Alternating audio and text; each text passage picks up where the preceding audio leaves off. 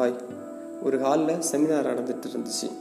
அப்போ அந்த பேச்சாளர் அந்த ஹாலில் இருந்தவங்க எல்லாருக்கும் ஆளுக்கு ஒரு பலூனை கொடுத்து அந்த பலூனில் அவங்க அவங்க நேமை எழுத சொன்னார். எல்லோரும் நேமை எழுதியாச்சு.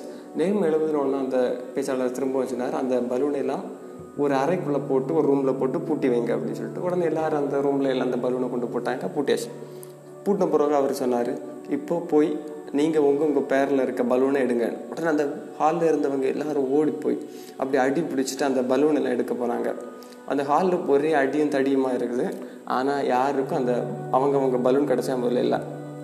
உடனே தான் சொன்னார், நீங்கள் ஆளுக்கு ஒவ்வொரு பலூன் எடுங்க, எடுத்து அந்த பலூனில் என்ன பேர் இருக்கோ அதை அந்த உரிய ஆள்கிட்ட கொண்டு கொடுங்க அப்படின்னு. உடனே எல்லோரும் கொடுத்தாங்க. ஒரு ரெண்டு நிமிஷத்தில் எல்லாருக்கும் எல்லாருடைய பலூனும் கிடச்சிட்டு. இதுதான் வாழ்க்கை. நம்ம இப்போது இந்த காலகட்டத்தில் எல்லோரும் சந்தோஷத்தை தேடி அலைகிறோம். ஆனால் சந்தோஷம் யாரும் கிடைப்பதில்லை.